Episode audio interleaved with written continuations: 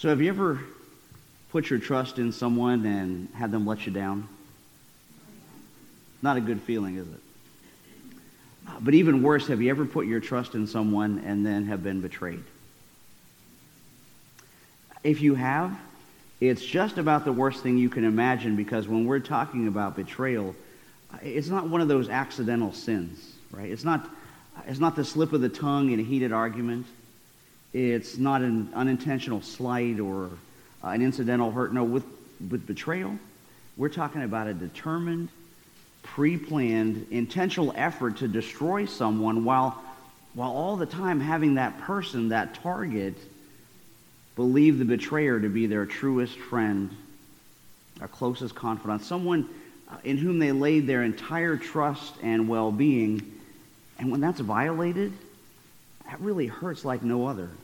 And you're going to hear that today in the words of King David, our psalm singer, as he laments uh, his own betrayal, and with it, through the inspiration of the Holy Spirit, is carried beyond his own personal uh, pain and heartache so that we can catch a glimpse of a greater treachery, uh, a future unfaithfulness that would be fulfilled not with palace intrigue or family infighting like King David's was, but with a friendly kiss with a friendly kiss at the betrayal of David's future son and our Lord, the Lord Jesus Christ. And so we're going to be picking up in our extended look through the Psalms, but I'm going to ask my son to turn on the pulpit lights because I'm not going to be able to read it if.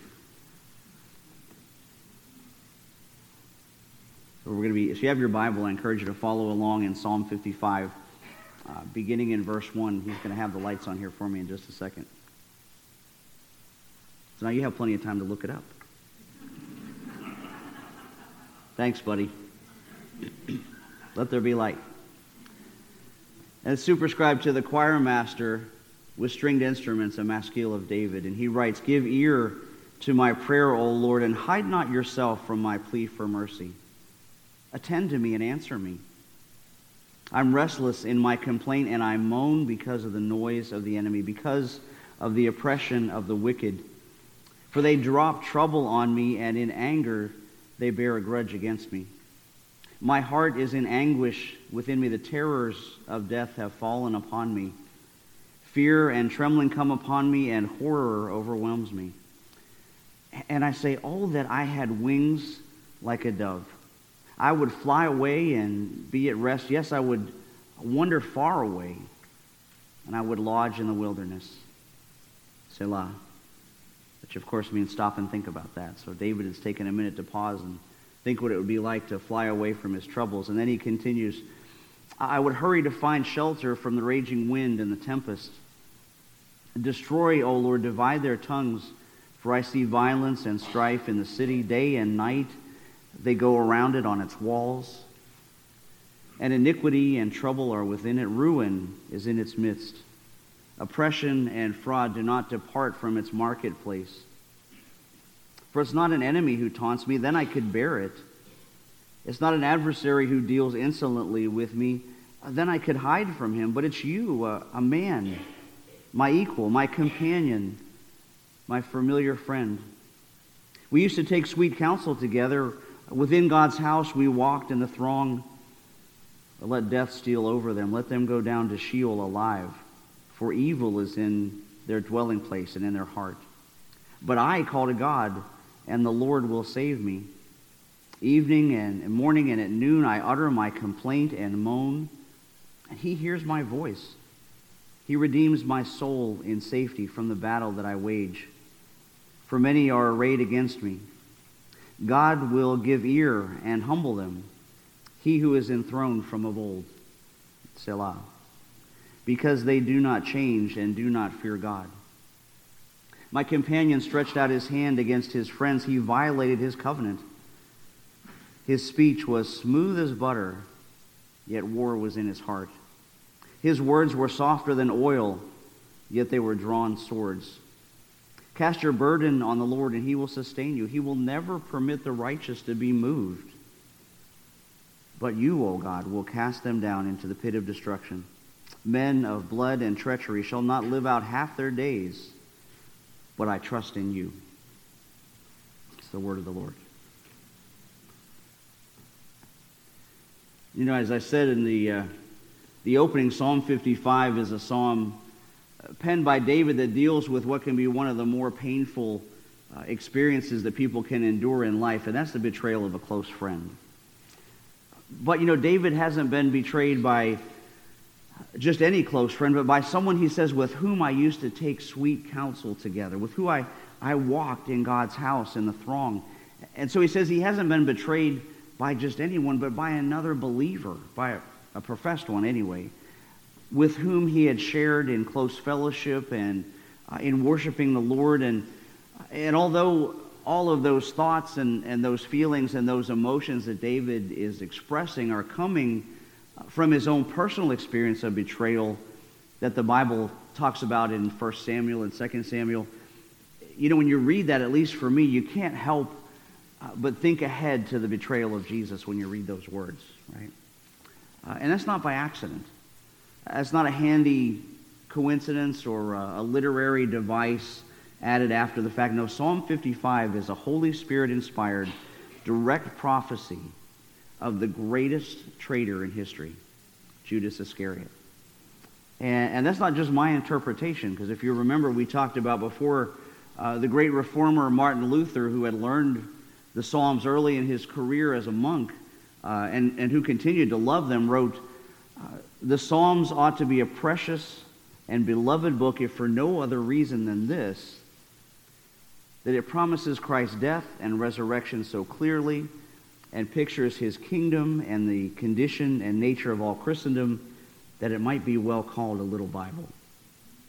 And the, the story of that Bible is a unified one. It's the story of that scarlet thread of redemption that weaves its way and that we see running from the very first chapters in Genesis all the way through to the last amen of Revelation.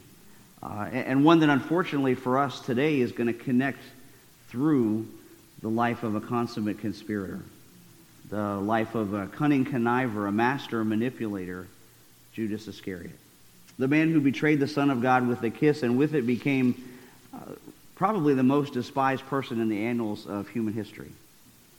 Uh, you know, and I don't think I was talking to Vicki about this. I don't think I've ever preached much uh, on this, this topic or on Judas from the pulpit. We did cover it quite a bit in Sunday school before, and I know we touched on it back in Psalm 41, but there's really a lot to learn here because the story of the relationship that Jesus had with his disciple Judas, probably one of the most unique relationships in history, gives us a lens through which we can examine not only the depths of human sinfulness and the heights of God's grace, but one that really invites us to examine our own hearts and to examine our own minds and our own motivations especially as we prepare to come to the Lord's table. So let me give you just a, a tiny bit of background. Uh, believe it or not, the name Judas was actually very popular at one time. Uh, linguistically, it comes from a connection to the name of the royal tribe of Judah, and it, it means either uh, one who is to be praised or it means Jehovah leads me. And, and there were lots of men named Judas in the first century. Uh, but I don't think too many sense, do you? Right? I mean, think about it. I, I bet we all know a James, right, or a John, or Peter. Uh, I bet you probably even some of us know uh, maybe a, a, man named Thaddeus or Bart, right? But how many Judases do you know? Anybody? Right? Uh, and while we're on names, Iscariot's not his last name. Uh, Iscariot just means a man from Kerioth, from the, the town, uh, first century town referenced in uh, actually in the book of Judges and then in Jeremiah. Uh, was a, a, city in Judea about 12 miles south of Hebron, uh, which really means, and I'm telling you this because it means Judas was the only apostle that wasn't from Galilee, where Jesus and the other 11 disciples were from. And so, uh, in that sense, being from another town, he was a little bit of an outsider right from day one. Uh, he was one of those upper class Southern guys. He didn't talk the same way. He didn't dress the same way. He, he didn't have the same view of the future of the Jewish nation as the other disciples. And so he was basically from an area that looked down their noses on the Galilean Jews. But there was something about Jesus that drew him. And I think there's, there's really there's something about Judas that, that draws us, not to follow his example, but I think that draws us and invites us to ask a whole lot of questions. Like, how could somebody spend three years of his life with Jesus and then turn against him? Uh, how could he see all those miracles and, and hear all that teaching and then just throw it all away? When was it that he had that, that very first thought of defecting? And, what was it exactly uh, that led him to that final act of betrayal? And you know, in, in, in, the beginning of the story, the gospel doesn't really tell us much about how or when uh, he was called to follow Jesus, so we can only assume uh, he did it with the same enthusiasm as all the others, right? Because uh, I doubt personally that Judas would have begun following Jesus with a plan to betray him right from the beginning. Not very likely. No, I think he, he saw Jesus. Uh, he was intrigued by his, his manner and his message, and so he followed. And evidently, he found a way to fit in. Uh, we know he was chosen to serve as the treasurer of the group, so he must have displayed some positive characteristics, right? I mean, you usually don't uh, pick a guy who seems like a shady character to handle the money, do you? Right? I mean, in other words, he didn't look like he belonged on a wanted poster. Uh, he didn't look like a Weasley little con man. And, and, in fact, to be honest, the rest of the disciples probably really liked Judas. Uh, I know historically a lot of really imaginative portraits have been painted of Judas, especially in the Middle Ages, with, you know, like beady eyes sticking out or a kind of dark and sinister cast. But you know what? Probably, truthfully, no one ever gave him a second glance. Uh, and just to give you some idea of this, when Jesus announces in the upper room, when he looks around at the table and says, Someone is going to betray me, nobody had a clue who he could mean. Even when Judas gets up and leaves right after Jesus makes that announcement. We find that story in John chapter 13, or in verse 2, we read, uh, During supper, when the devil had already entered into the heart of Judas Iscariot, Simon's son, to betray him, Jesus rose from supper. He laid aside his outer garments and taking a towel, tied it around his waist. And then he poured water into a basin and began to wash the disciples' feet and to wipe them with a towel that was wrapped around him. and when he had washed their feet and put on his outer garment and resumed his place, he said to them, Do you understand what I have done to you? Uh, you call me teacher and Lord, and you are right, for so I am. Then, if I, your Lord and teacher, have washed your feet, you also ought to wash one another's feet. For I have given you an example that you also should do just as I have done to you. Truly, truly, I say to you, a servant is not greater than his master, nor a messenger greater than the one who sent him. If you know these things, blessed are you if you do them. And then he pauses kind of in mid conversation and, and looks around and says, I'm not speaking to all of you. I know whom I have chosen, but the scripture will be fulfilled. He who ate my bread has lifted his heel against me. I'm telling you this now before it takes place, that when it does take place, you may believe that I am he. After saying these things, Jesus was troubled in his spirit, and he testified, Truly, truly, I say to you, one of you will betray me. And you have to picture sitting around a table with just 12 people, right? Intimate group. The disciples looked at one another, uncertain of whom he spoke. And one of his disciples, whom Jesus loved, was reclining at table at Jesus' side. And so Simon Peter motioned for him to ask Jesus of whom he was speaking. And so that disciple leaned back against Jesus and said to him, Lord, who is it? Jesus answered, It is he to whom I will give this morsel of bread when I have dipped it. So when he had dipped the morsel, he gave it to Judas, the son of Simon Iscariot. And then after he had taken the morsel, Satan entered into him. And Jesus said to him, What you are going to do, do quickly. And now no one at the table knew why he had said this to him. Some thought that because Judas had the money bag, Jesus was telling him, Buy what we need for the feast, or that we should give something to the poor. So after receiving the morsel of bread, he immediately went out, and it was night. And, and I think it's really noteworthy here that the disciples were so perplexed, don't you? Because you know, it really shows how the Lord had treated Judas for those last three years, even though he knew Judas was going to betray him in the end. Right? I mean, think about it. If Jesus had ever treated Judas any differently from the way he treated the other disciples, if he had maybe seemed more distant or uh, shown any kind of resentment, they would have known immediately that Judas was the betrayer. Uh, if Jesus had harbored any bitterness for what he knew Judas would ultimately do, uh, it would have maybe come out in the way he talked to him or how he acted around him. But evidently, for three years, he had been just as gentle and, and, and loving and, and, kind to Judas, uh, treating him in exactly the same way he had treated the other 11. And in fact, on the night of the Last Supper, that story we read, even favoring Judas, honoring him. Because, like I said, you got to try to picture uh, the scene that night in, in your mind around the table. Uh, it's probably not what you might imagine if you've seen the Da Vinci painting of the Last Supper, because they weren't all seated straight up on one side of the table, right? Nobody eats like that. In the first century a setting for the Seder meal, the table would have been U shaped. And the disciples weren't seated on chairs, but they were reclining on couches where they would lie on their left hand side, resting on their left elbows. And, and they would use their, their right hands to eat. And so the one who was uh, on Jesus' right hand side, the Apostle John, would have had his head leaning back very close to the heart of Christ, actually uh, almost leaning right on him. And so if Jesus was able to just casually uh, dip a piece of bread and handed it to Judas, where do you think he was sitting? Yeah, on his left hand side. Yeah, he was sitting right there next to him, right on the left.